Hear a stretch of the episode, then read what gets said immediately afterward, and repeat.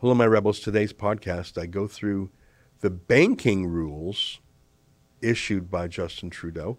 And um, I think the most important thing about them, besides the fact that he's stealing money from his political opponents like Fidel Castro would, is that he's applying these laws to all the American banks who do business in Canada too. All the Canadian banks that do business in America, and many American citizens who are customers of either. Does he really think that America and Americans and American politicians will accept the seizure of their citizens' bank accounts? This is about to get interesting because I don't think they thought this through. That's today's show. But before I get to it, let me invite you to become a subscriber to Rebel News Plus. It's eight bucks a month. Just go to rebelnewsplus.com, click subscribe. My video version of this podcast every day, plus weekly videos by Sheila Gunn Reid, David Menzies, Andrew Chapados, Nat and Cat. It's a lot on offer, and it's only half the price of Netflix. All right, here's today's podcast.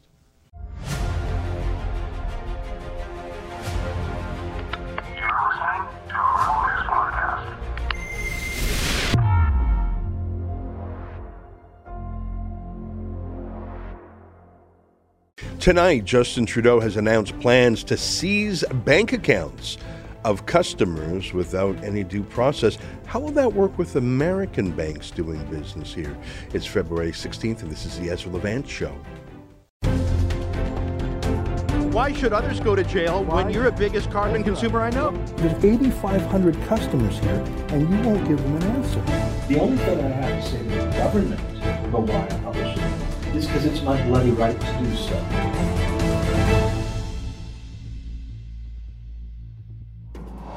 You know, I haven't thought a lot about banks in my whole life. I mean, it is a Canadian tradition to hate the banks. They have poor service, generally poor hours, high fees. We don't have the same banking competition that they have in the United States. And you heard my own story a couple months ago when the Royal Bank of Canada refused to grant Rebel News a commercial mortgage because of our politics. We were financially strong, but they are bigoted against conservatives.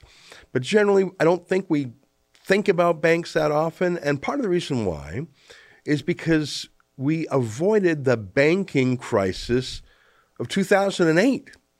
I don't know if you remember that, but Wall Street collapsed.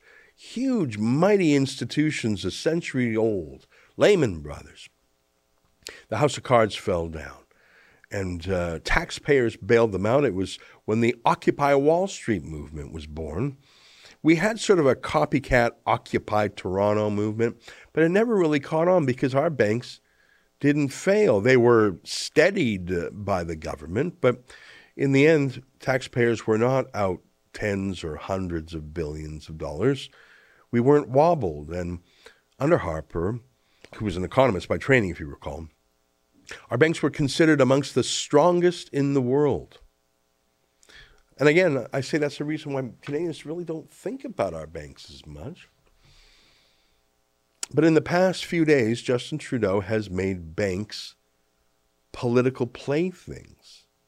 He's weaponized banks against a vague list of his own personal political enemies. This is an unprecedented political risk to the most stable banks in the world the world of finance is interconnected. Many Canadian banks operate in the United States, have customers there, are also regulated there. Does Trudeau think that he can order the Royal Bank of Canada to seize a customer's bank account in Florida? The RBC Bank has customers in Florida, including American citizens. Maybe an American citizen at that bank gave $20 to the truckers.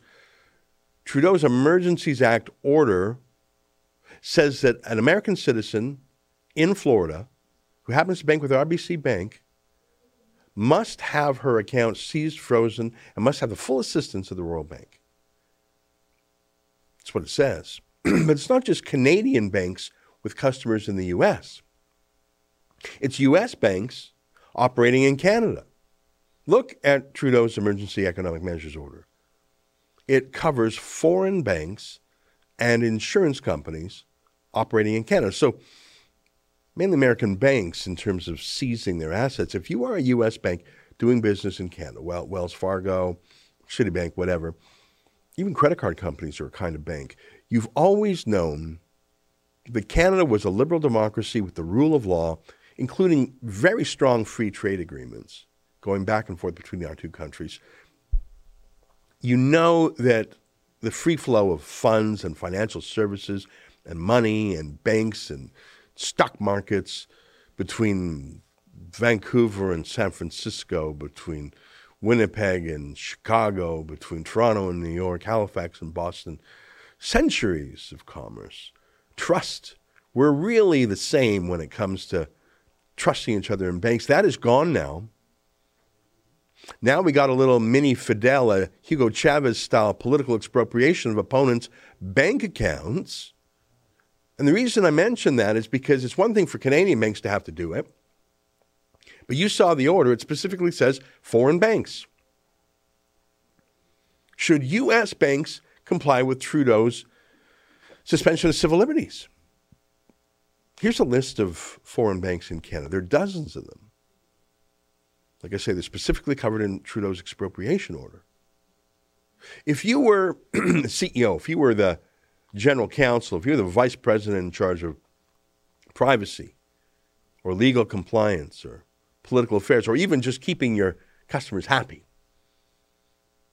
Would you go along with Trudeau? Are you more afraid of Trudeau? Or, and I'm not going to say your own customers, how about the U.S. Congress? And here's why I say that because opinion polls suggest that it is quite likely that the U.S. Congress will turn Republican this November. I mean, the polls are incredible. You saw the recent victory of the Republicans in Virginia. I think it's going to be a blowout. And what that will do is it will change which party runs the House Banking Committee. A very powerful committee. What kind of investigations, subpoenas, hearings will a pro trucker, anti Trudeau, anti cancel culture Republican House Banking Committee? What, what kind of investigations will they do to a U.S. bank that willingly serves up their U.S. citizens for Trudeau's delectation. Or for that matter, if those U.S. banks serve up their Canadian customers to Trudeau. That's just as offensive for an American bank to do, don't you think? If you were in charge of compliance and risk management at an American bank, what would you do? If this were Venezuela, you would probably close up shop. Venezuela is a wonderful country, I hear, but it's not that large, and really the atrocious things you're required to do to do business there, you would just have to close up. And it would be too bad. You know, China's that way. There's a lot of tech companies, for example, Facebook, that would love to do business in China, but just can't because the requirements of China would be to give every single piece of data about every single customer to the communist government. And although you know Mark Zuckerberg would want to do that, it would just be illegal and it would devastate the trust his company has. Mark Zuckerberg foregoes business in China for Facebook. Do you think that American banks would shut down in Canada if they were forced to do Trudeau's work? I don't know. I hope not. Canada's a huge market. It's as big as California. But if Trudeau is forcing U.S. banks or Canadian banks that are also regulated in the U.S., if Trudeau is forcing them to break the law, maybe those American banks just shut down and say we cannot comply because it puts us at legal jeopardy in America. What do you do? Do you, do you comply? Do you just try and rag the puck till this is over? We know for a fact that a number of American congressmen and senators were supportive of the truckers. We know that. They tweeted about it. I'll bet some of those American congressmen or their staff or families or friends made donations. So if you're a U.S. bank that's covered in this law, do you turn your do you turn your U.S. congressman over to Trudeau? Actually, seize their property? Whoo! Bold move if you do that. You know, here's a timely reminder about Chrystia Freeland, the World Economic Forum executive who serves as Trudeau's finance minister. You know, I'm not making fun because not everyone is wealthy, but at age 45, when she returned to Canada from her long stay in the United States, At age 45, when she comes back to Canada to run for Parliament, she needed her parents to co sign her mortgage. Her parents had to lend her money or guarantee her mortgage. And she is going to tell banks how to operate and what to do. Now, I'm not, I'm not making fun of someone who needs parents to buy them a house at, at 45. I'm making fun of such a person claiming to be an authority on finances and banking and how the world works. She has the reverse Midas touch. Everything she handles turned pear shaped. You know, she ran a, a, company for Reuters, ran it into the ground, a digital company. She burnt through tens of millions of dollars. She is a disaster. And I think she could destroy trust in Canada's banks. Trudeau also orders insurance companies to cancel insurance on any truck he says is a mean, honking kind of truck. Seriously, though, how, how are insurance companies to know the difference between a good truck and a bad truck? A truck that Trudeau hates, a good horn honk, and a bad horn honk? As with Trudeau's seizure bank accounts, his insurance edict applies to a huge number of U.S. insurance companies. Here is a massive list of U.S. insurers that operate uh, in Canada. Are you actually going to cancel? Let's say, let's say you're a CEO or a risk manager at a U.S. insurance company. Are you actually going to cancel insurance on a customer because a politician says so? Is that legal under U.S. law to rip up a contract because some politician told you to? So let's say you're a U.S. insurance company insuring a U.S. citizen driving a U.S. truck between Detroit and Windsor. I mean, going back and forth. There's a lot of those guys, right? And let's say he honks his horn or says F Trudeau. Uh, you're going to cancel his insurance because he exercised what in America they call the First Amendment, speaking his mind. Because some banana republic politician told you to? Hmm. Now, you see, in Canada, Trudeau says that his victims of his vendetta are banned from suing banks or insurance companies for following his rules, which tells you that he knows it's bad. Now, that might be true in Canada where civil liberties have been suspended. But it's not true in the United States. Would a U.S. company violate a U.S. contract with a U.S. citizen because Little Fidel said so? Little Fidel might stop you from suing in Canada, but like I say, U.S. citizen in the United States suing over a U.S. contract a U.S. court is going to crucify you if you say, well, that little tin pot dictator up north told me I had to rip up the contract. That ain't the law. That ain't the law.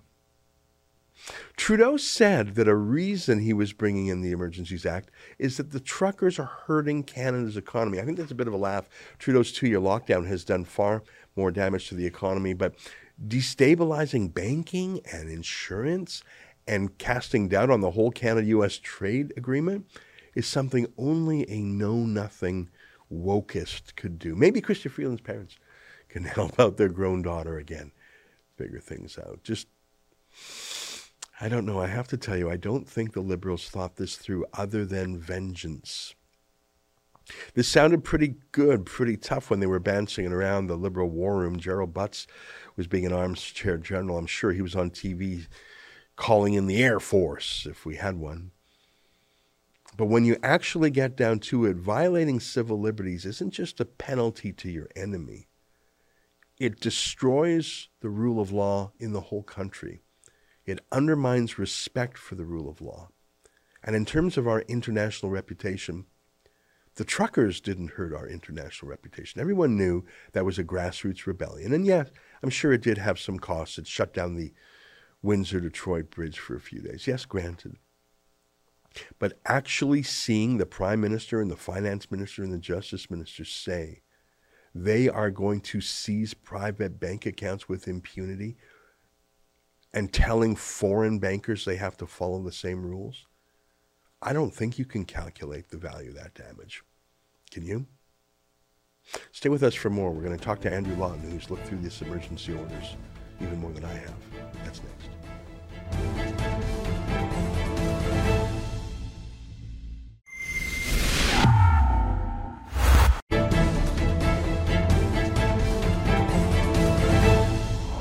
Well, I remember once upon a time when I was a child in the 70s and 80s, I I really equated journalists with civil libertarians. I don't know why I thought that way. I think it's because that's how they were. The people who were most concerned about expressive freedom certainly seemed to be in the expressive industry of journalism and its cousins, film and art, you know, visual arts. They used to fight for freedom of speech, uh, even for things that some of us wouldn't particularly like. There was cases of pornography being kept by border agents, and there were big constitutional battles over whether or not obscenity was free speech. In the end, the political and legal answer was yes, it is. Well, fast forward to where we are now, and I don't see that many civil libertarians left in journalism. In fact, what has been so striking is how the only demographic, the only industry, the only group of people who are cheering for the suspension of liberty, civil liberties in Canada under the Emergencies Act are the journalists. The journalists are the most active, most vocal pressure group demanding the government do what they did and even more. I'm so glad that our next guest is not like that. He, like us at Rebel News, is one of the few independent journalists left in this country who does not take money from Justin Trudeau or any other government. His name is Andrew Lawton. He joins us now. Via Skype, Andrew, my good friend, you are rare. I'm excited that you're going to Ottawa. Before we uh, talk about that, I, I, know our viewers will be excited. To, uh, we got a couple guys there, but you and a, and a colleague from True North are going. You have looked through carefully the Emergencies Act order. Why don't you tell me what you find most interesting about it? Well, I think there were two, and the first was what uh, Chrystia Freeland announced when the government was unveiling this order, which was just the length through which the government is going to go to go after private citizens' money and allow the banks to do the same without recourse. And and you know, you and I have talked on the show, on your show and my show, about free speech and the government's attempt to bring back Section 13. And one of the challenges in how the government wanted to do that was to empower big tech to become the state censors. That's the exact same thing they're doing here with finance. They're empowering banks to, on their own, based on the mere suspicion, as the order says, that it might be in some way connected to the convoy, to freeze accounts. And not only to do that, but to be exempt from civil liability. So when TD Bank says to Gladys that $10 that you sent to the convoy was illegal and they freeze her account, she has no recourse whatsoever.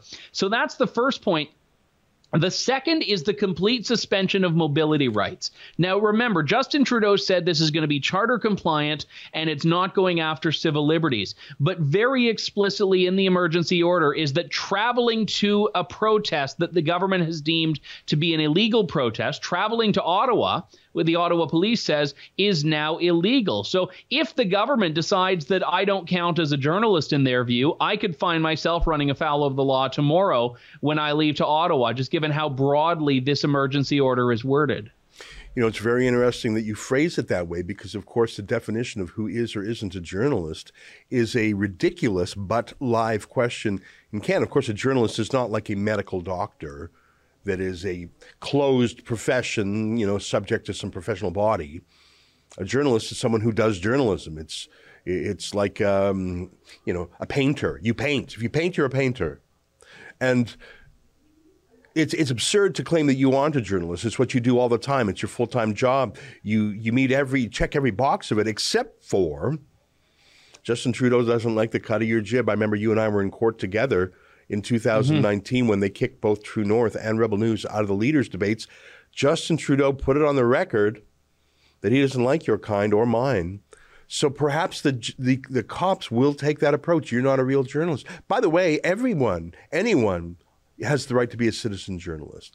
But it's but but I think it is a real possibility that they try and eliminate the journalists they don't like.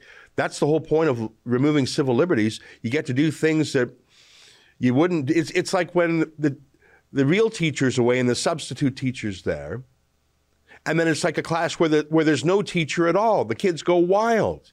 There's literally no grown up oversight on this government now. It's immune from judicial procedures, so they're going wild like grade four kids without a teacher in the room. They're going to do terrible things, Andrew. I'm I'm I'm worried. I just hope that the cops on the ground aren't as abusive as Chrystia Freeland, Justin Trudeau, David Lametti, etc.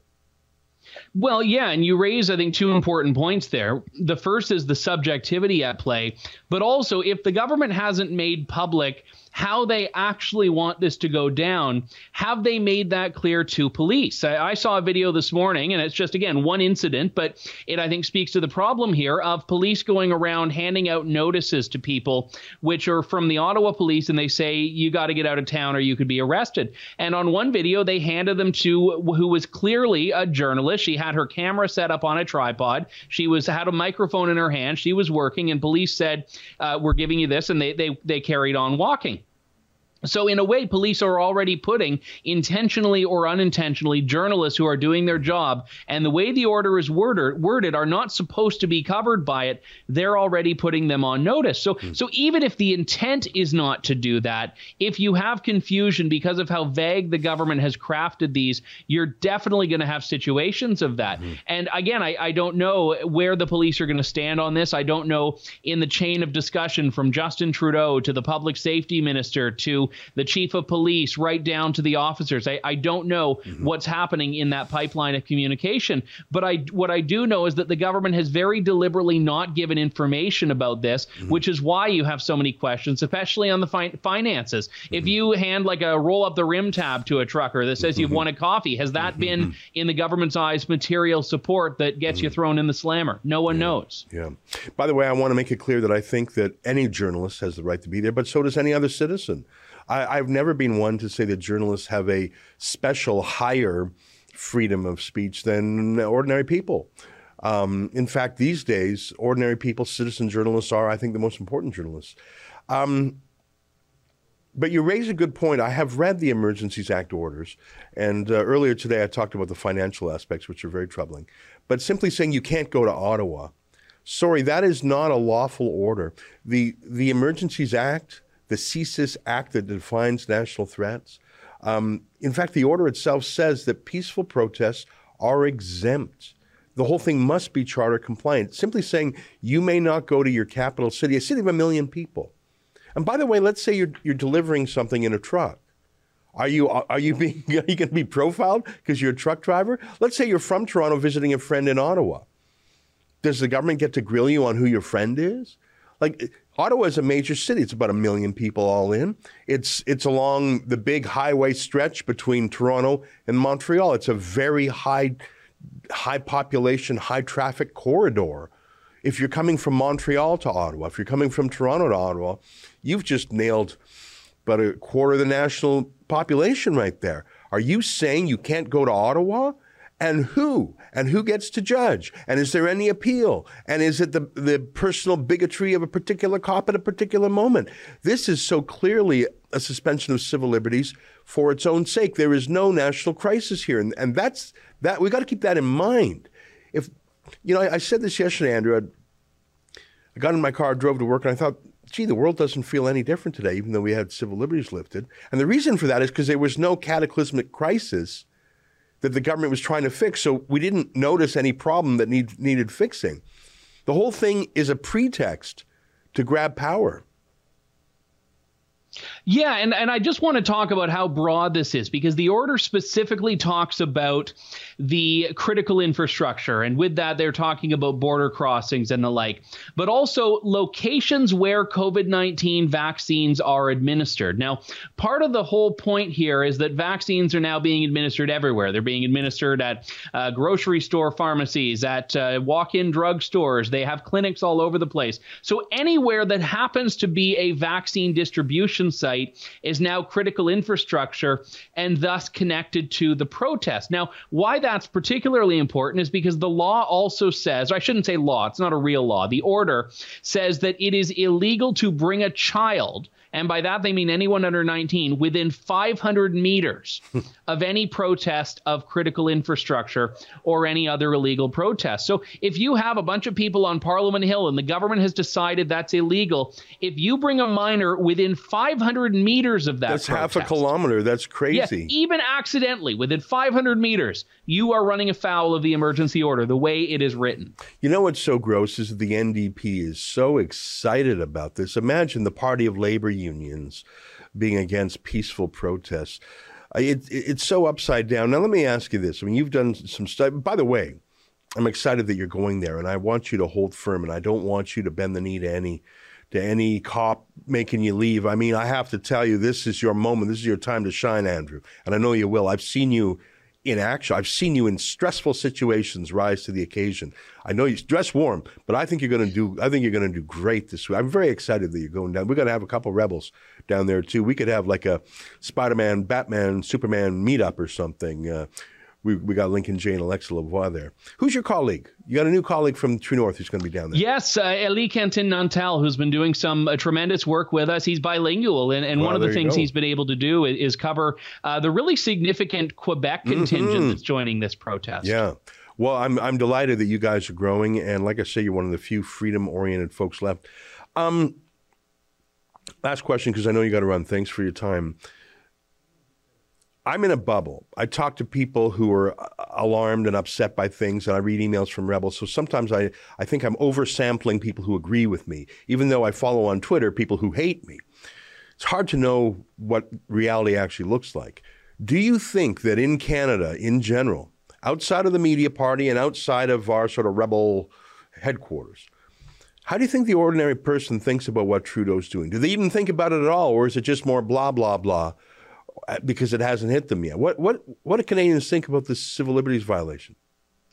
To be honest, it really depends, Ezra, because there are a lot of people that are, especially on, on independent media platforms and on social media sites, bypassing Trudeau and bypassing the mainstream media. They're logging on and they're seeing the bouncy castle, the hot tub. Today there was a pig roast, believe it or not, uh, not kosher but still delicious, and lots of th- great things that people are Liberty seeing here are going on and, and completely peaceful. But then you turn on the mainstream media and you hear, and the government was is very clear about this: illegal blockade, illegal blockade, illegal blockade. Mm-hmm. Earlier, um, I think it was Bill Blair accidentally said blockade, and midway through he corrected it to illegal blockade yeah. because that's the message they're trying to share. Mm-hmm. And ultimately, it becomes an air war. Are people going to see more mm-hmm. of the direct, raw footage from people on the ground, mm-hmm. or are they going to be susceptible to the government narrative about this, which is very much targeting political opponents? Yeah, well, I think this weekend might things might break. I, I said on Twitter, I saw that document being handed out to people.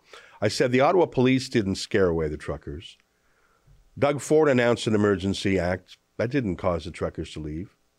Trudeau announced the emergency act federally. That didn't cause the truckers to leave. Maybe this brochure will cause the truckers to leave. I don't know. I don't think ordinary beat cops are willing to get brutal with moms and dads and kids having sort of a festival type atmosphere. I just don't think they're going to do it. But but who knows? I will know by watching what our reporters, Lincoln and Alexa, do, and what you and your colleague, whose name I cannot pronounce, are doing. So we look forward to and that's at tnc.news. That's where we'll see your work. Am I right? Yes, that's correct. And of course, you're on Twitter. I like to follow you on Twitter. You're just Andrew Lawton on Twitter. Am I right? Yeah, and that's also the name of the Substack. I try to keep it simple. Fair enough. Substack, of course, is your email newsletter, which is a must read. Well, listen, it's I just I'm excited for you uh, that you're going to Ottawa because that is where there's going to be a lot of action and uh, uh, bring an extra battery pack for your phone because uh, I know you're going to want to have it on all day. Great to see you, my friend. Good luck. Thank you. There you have it. One of the good guys, Andrew Lawton from TNC.news. Stay with us. More ahead.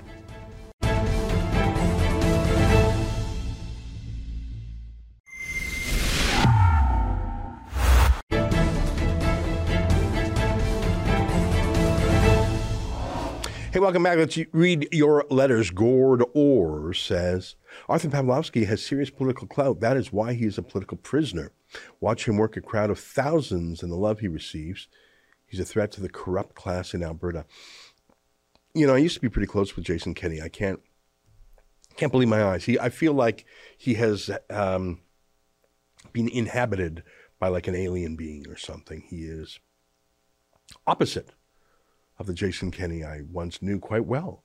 Um, for those who are my vintage or older, you might recall that in the 1990s we had this little group we called the Snack Pack. It was a knockoff of the liberal Rat Pack. And it was myself, Jason Kenney, Rahim Jaffer, the young, slightly tubby guys who, uh, all single guys who were just in Ottawa together. and he was the most principled conservative MP, Jason Kenney. He was one of the most principled conservative cabinet ministers, and he ran for the leadership of Alberta, merged the two parties on a conservative platform. But my God, has he been transformed uh, by the pandemic into one of the most abusive premiers in the country. And I know he would argue, oh, our lockdown has been the shortest. He has thrown Pastor Arthur Pawlowski in solitary confinement indefinitely. He jailed Pastor James Coates uh, from Edmonton for 35 days, which is shocking. But they just put Arthur, Pastor Arthur Pawlowski, in solitary indefinitely. How do you show your face? And to think that I'm, I remember Jason Kenney when he used to take it upon himself to be a champion for religious freedom around the world, like China. I can tell you that China has not arrested or jailed as many Christian pastors for breaking the lockdown as Jason Kenney has. Hmm. Perseus 09 says, I'm confused with Doug Ford. He's telling us that we need to end this insanity and that the mandate rules did not work. He stresses that we don't need to wear masks, but as soon as he walks away, he puts on his mask. Furthermore, if we're done with it, why not cancel everything right now? Why wait to wean people off these rules? What message is he sending? The message he's sending is you can't believe a word he says, and he'll say the opposite thing. He's like a seat cushion that has the impression of whoever last sat upon him. But I have to say that that little speech he gave was the most authentic he sounded, um, as opposed to a hostage reading some, you know, a message from his hostage taker. Um, it, it made me chuckle because literally one day earlier he had said he supports Justin Trudeau's suspension of civil liberties and massive crackdown. And then 24 hours later he says, No, I think we got to end all this and I'm done with masks. He has a mask and the two people behind him have a mask. I think the short answer is never trust a thing a politician ever says, ever. I know that's a pretty uh, totalistic thing to take away from him, but you tell me there's a single politician in this country you trust. Salad and Chops, I think that's a nickname, says Trudeau's weaponizing the banks. Everyone should pull some cash out. Unintended consequences is the way to fight back, just as the truckers did with their convoy. Keep moving the game on the tyrants. Yeah, I mean, seriously, when you have done as little in life as Justin Trudeau and Chrystia Freeland, and what little Chrystia Freeland has done has been a total disaster. If you look at her experience with Reuters, just destroying a company, destroying a company. You're putting those people in charge of the banking industry, one of the most important industries in the country, one of the most integrated industries in New York and Boston and San Francisco. You're touching that. You're letting those buffoons touch it and politicize it. I mean, it would be bad enough if Canadian banks, but you have the chutzpah to commandeer American banks and tell them that they have to violate American law? You think that's a good idea?